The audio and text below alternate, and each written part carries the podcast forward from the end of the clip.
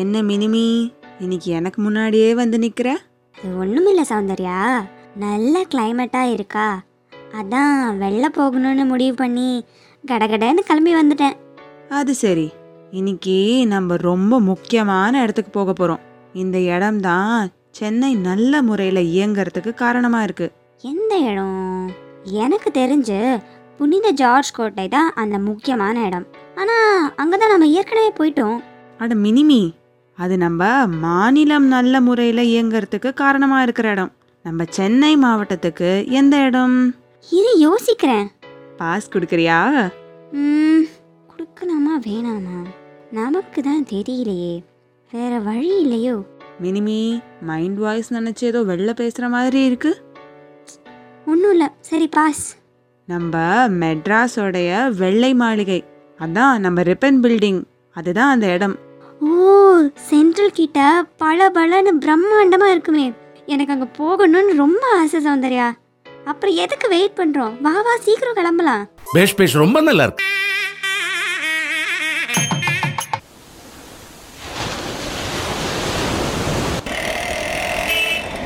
Light, camera, rolling, action.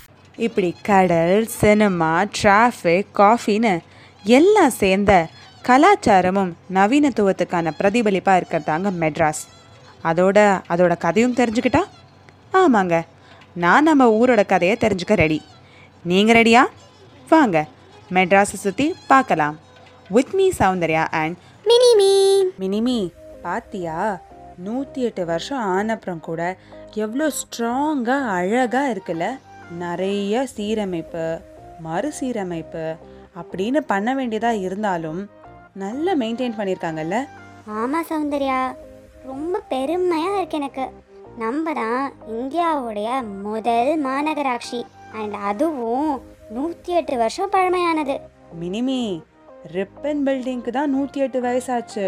நம்ம மாநகராட்சி உருவான வருஷம் sixteen eighty eight. Sixteen eighty எயிட்லையா? என்ன சொல்கிற சௌந்தர்யா? ஆமாம் மினிமி, எலிஹூ ஏல் அப்படிங்கிற ஒரு ஆளுநர் பற்றி நம்ம புனித ஜார்ஜ் கோட்டையோடைய வரலாறு கதை கேட்கும்போது தெரிஞ்சுக்கிட்டோம்ல? ஆமாம், அவர் தான் மினிமி நம்ம மெட்ராஸில் கார்பரேஷன், அதாவது மாநகராட்சி மற்றும் அதை சார்ந்த மேயர் பதவி அதெல்லாம் உருவாகிறதுக்கு காரணமாக இருந்தவர். ஆனால் எலிஹூ ஏலோடைய இந்த முயற்சிக்கான காரணம் அந்த காலகட்டத்திலேயே அறிவுரைக்காக அமைக்கப்பட்ட கோர்ட் ஆஃப் டைரக்டர்ஸ், அதாவது இயக்குனர் நீதிமன்றம் தான். அதுவும் அந்த குழுவின் கவர்னர், அதாவது ஆளுநராக இருந்த ஜோசியா சைல்ட் தான் இந்த யோசனைக்கான சொந்தக்காரர். ஆனால் அவருக்கே உத்வேகமாக இருந்தது ஈஸ்ட் இண்டீஸில் இருக்கிற டச் கவர்மெண்ட் தான். இந்த யோசனைக்கு முதல் படியாக ஜோசியா சைல்ட் அவர்கள் இங்கே இருந்த முக்கிய அதிகாரிகள் மற்றும் துறைகளுக்கு ரொம்ப விரிவான ஒரு கடிதத்தை எழுதினாரு. அதில் ஒரு மாநகராட்சியை உருவாக்குறதுக்கான திட்டத்தை பற்றி எழுதியிருந்தாரு. சுருக்கமாக சொல்லணும்னா, ஒரு மாநகராட்சியை எப்படி ஆட்சி செய்கிறது, அந்த குழுவில் எப்படி இந்தியர்கள் மற்றும் ஆங்கிலேயர்கள் சேர்ந்து செயல்படணும், இவங்களுக்குள்ள ஒரு மேயர், ஆல்டர்மேன் அதாவது மேயருக்கு அடுத்த பொசிஷனில் இருக்கிற அதிகாரிகள், பர்ஜஸஸ் அதாவது மக்கள் பிரதிநிதிகளா இல்லை குடிமகன்களா கூட சொல்லலாம், அவங்கள எத்தனை பேர் இருக்கணும், ஒரு ரெக்கார்டர், டவுன் கிளர்க், இவங்கெல்லாம் அந்த குழுவில் இருக்கணும்னு twenty eight September sixteen eighty செவனில் இந்த கடிதத்தில் எழுதியிருக்காரு. இன்னொரு முக்கியமான விஷயமும் இந்த கடிதத்தில் இருக்குது. அது என்னன்னா, அந்த காலகட்டத்திலேயே அந்த ஊரில் வாழ்ந்த எல்லா தர மக்களுக்கும் சம பிரதிநிதித்துவம், அதாவது ரெப்ரசன்டேஷன் இருக்கணும் அப்படின்னு எழுதியிருக்காரு. இந்த கடிதத்தோட பலனா டிசம்பர் தேர்ட்டி சிக்ஸ்டீன் எயிட்டி செவனில் ஒரு சார்ட்டர், அதாவது ஒரு சாசனத்தை வெளியிட்டாங்க. இந்த சாசனத்தில் மாநகராட்சி பணிகளை உடனடியாக தொடங்க சொன்னாங்க. ஆனால் என்ன தான் சிக்ஸ்டீன் எயிட்டி செவனில் சார்ட்டரை வெளியிட்டிருந்தாலும் எல்லா குழுவினர்களையும் தேர்வு செஞ்சு கடைசியாக September twenty nine sixteen eighty எயிட்டில் தான் புனித ஜார்ஜ் கோட்டையோட டவுன் ஹாலில் மாநகராட்சியை நிர்வகித்தாங்க. அண்ட் மெட்ராஸோடைய முதல் மேயராக இருந்தது நெத்தானியல் ஹிகின்சன் அப்படிங்கிறவர் தான். ஆனால் அவர் ஒரு ஆறு மாத காலம் வரைக்கும் தான் அந்த பதவியில் இருந்தார். அவருக்கு அப்புறம் லிட்டில்டன் அப்படிங்கிறவர் தான் இந்த பணியை தொடர்ந்து செஞ்சார். ஆனால் ஒரு ஒரு வருஷத்துக்கும் புது மேயரை வந்து சூஸ் பண்ணணும் அப்படின்னு டிசைட் பண்ணியிருந்தாங்க. ஓ, இப்படி ஒரு கதை இருக்கா? ரிப்பன் பில்டிங் நைன்டீன் தேர்ட்டீன்ல தான் எஸ்டாப்ளிஷ் பண்ணாங்க அப்படிங்கறத தவிர வேற எதுவுமே தெரியாம போச்சே. சரி சௌந்தர்யா, முதல்ல டவுன் ஹால்ல இருந்துச்சுன்னு சொன்னேன், அப்போ எப்படி ரிப்பன் பில்டிங் உருவாச்சு? புனித ஜார்ஜ் கோட்டையோடைய டவுன் ஹால்ல ஆரம்பிச்ச இந்த கதை அந்த கோட்டைக்குள்ளே இரண்டு முறை இடம் மாற்றப்பட்டுச்சு. சில காலம் கோட்டையுடைய நார்த் தெருவுலையும் சில காலம் சென்ட் தாமஸ் ஸ்ட்ரீட்லையும் இருந்துச்சு. ஆனால் இதுக்காக ஒரு தனி கட்டிடம் பத்தொம்போதாவது நூற்றாண்டில் தான் உருவாச்சு. அந்த கட்டிடத்தை வில்லியம் பாக்ஸன்னால் வடிவமைச்சு நம்ம ஜார்ஜ் டவுனில் இருக்கிற எரபாலு செட்டி ஸ்ட்ரீட்டில் அமைச்சாங்க. இந்த கட்டிடத்தை அமைச்ச சில காலத்திலேயே இடம் போகாமல் பழுதடைஞ்ச காரணத்தினால மாநகராட்சிக்காக இன்னொரு தனியான இடம் கொஞ்சம் பிரம்மாண்டமாக கட்டணும்னு முடிவு செஞ்சாங்க.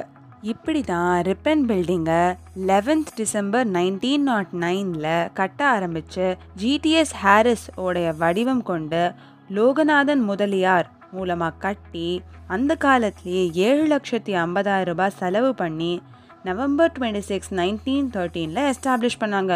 ஓ, இவ்வளோ இடங்கள் மாறி கடைசியாக தான் இங்கே அமைச்சாங்களா?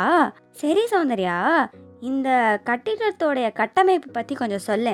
இந்த ரிப்பன் பில்டிங் செவ்வக வடிவத்தில் எண்பத்தஞ்சு மீட்டர் நீளம், முப்பத்தி ரெண்டு மீட்டர் அகலம், நாற்பத்தி மூணு மீட்டர் உயரம் கொண்டது. இதை தவிர இதோடைய உயரத்தை கூட்டுற விதமாக இந்த பெரிய மணிகுண்டு மட்டுமே அஞ்சு மீட்டர் உயரம் கொண்டது. இந்த கட்டிடத்தோடைய பரப்பளவு கிட்டத்தட்ட முப்பதாயிரத்தி இரநூறு சதுரடி. இந்த மூன்று அடுக்குகளை கொண்ட செங்கல் மற்றும் சுண்ணாம்பு வச்சு கட்டப்பட்டிருக்கும் இந்த கட்டிடம் நியோ கிளாசிக்கல் பாணியில் கட்டப்பட்டிருக்கு.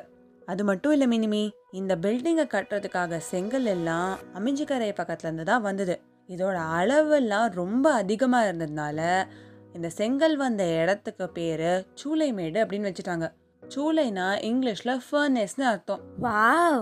இந்த கீழ்த்தளத்தில் இருக்கிற பதினாறு பெரிய அறைகள், முதல் தளத்துல இருக்கிற அடுக்குமாடி அறைகள் அண்ட் இதோடைய ரெண்டாவது தளத்துல இருக்கிற கவுன்சில் சேம்பர் மற்றும் இந்த கட்டிடத்துல இருக்கிற அரங்கம், ரெண்டு வராண்டா, இத பிரிக்கிற மாதிரி இருக்கிற பெரிய மரத்தால செஞ்ச படிக்கட்டுகள், ஒவ்வொரு தூண்லையும் இருக்கிற வேலைப்பாடு, செவ்வக வடிவத்துல இருக்கிற மாடி அப்படின்னு இந்த கட்டிடத்துல இருக்கிற எல்லா அங்கங்களும் இன்னும் இன்னும் அழகு சேர்த்துக்கிட்டே போகுது.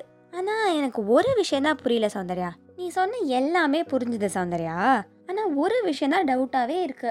ஏன் இந்த கட்டிடத்துக்கு ரிப்பன்னு பேர் வச்சாங்க? அதுவா, அப்போதைய ஏர்ல் ஆஃப் மின்டோ மற்றும் கவர்னர் ஜெனரலாக இருந்த லார்ட் ரிப்பனுடைய முயற்சிகள் மூலியமாக தான் இந்த கட்டிடம் அமைக்கப்பட்டதுனால இதுக்கு ரிப்பன் பில்டிங்னு பேர் வச்சுட்டாங்க. ஓ, சூப்பர்ல! அப்புறம் இங்கே அழகு சேர்க்குற லிஸ்ட்டில் புதுசாக டூ தௌசண்ட் ஃபிஃப்டீனில் கட்டப்பட்ட அம்மா மாளிகையை மிஸ் பண்ணிட்டேன். மினிமி, இந்த புதுசாக கட்டின பில்டிங்லாம் ஓகே தான், ஆனால் இதை தவிர இந்த கட்டிடத்தை பராமரிக்கிறதுக்காக டூ தௌசண்ட் டுவெல்ல நிறைய சீரமைப்பு மற்றும் மறுசீரமைப்பு பணிகள்லாம் செஞ்சுருக்காங்க. இதுக்காகவே எழுபத்தி ஏழு மில்லியன் ரூபாய் நிதி ஒதுக்கி செஞ்சுருக்காங்க. கண்டிப்பா சௌந்தர்யா, இந்த முக்கிய நினைவு சின்னத்தை காப்பாற்ற இந்த செலவுகள்லாம் அவசியம்தான்.